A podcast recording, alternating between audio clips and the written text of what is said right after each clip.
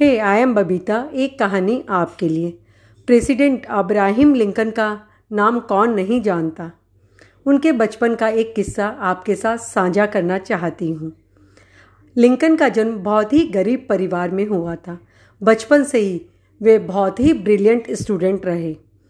जब वे थोड़े बड़े हुए तो उनके मन में इच्छा हुई कि मैं लॉ की बुक्स पढ़ूं।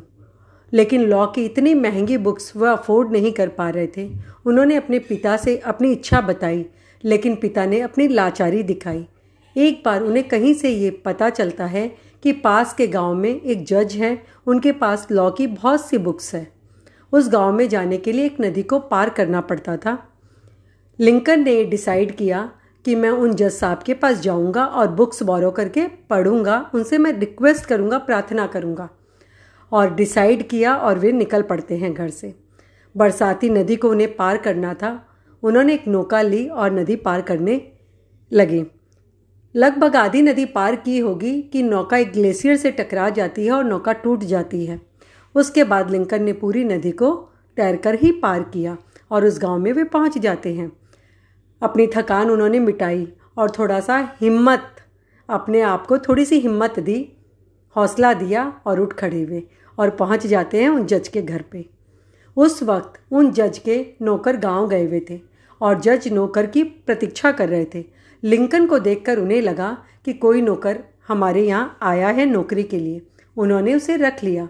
लिंकन वहाँ रहने लगे। उनके घर का सारा काम करते, खाना पकाते, कपड़े धोते, बर्तन धोते, लकड़ियाँ काटते और जो भी काम था सब करते और बड़ी मेहनत और लगन से कर रहे थे। जज साहब ने पूछा कि तुम इतना अच्छा काम कर रहे हो, मैं बहुत प्रसन्न हूँ। तुम अपनी सैलरी तो बता दो।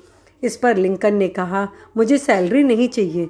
मुझे ये आपके पास जो लॉ की बुक्स है, वो चाहिए। उन्हें मैं पढ़ना चाहता हूँ। एक एक करके आप मुझे बुक्स दीजिए, मैं पढ़कर आपको लौटा दूँगा। जज साहब बड़े खुश हो जाते हैं। उन्होंने एक एक करके बुक देनी शुरू कर दी और लिंकन पढ़ने लगे।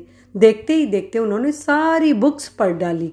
और वे बहुत बड़े जज बनते हैं एज़ वी ऑल नो और उनकी ये यात्रा यहीं नहीं रुकती है। उसके बाद उन्होंने प्रेसिडेंट की पोस्ट भी प्राप्त की। ये थी उनकी इच्छा, शक्ति और लगन। हमारा इंटरेस्ट कोई भी सब्जेक्ट पर हो सकता है। यदि हम उसको अचीव करना चाहते हैं तो हमारा टारगेट हो, हमारा गोल हो कि हम सब कुछ छोड़कर उसके पीछे लग जाएँ तो हम ज़रूर अचीव कर सकते हैं। है ना? सोचो सोचो। Thank you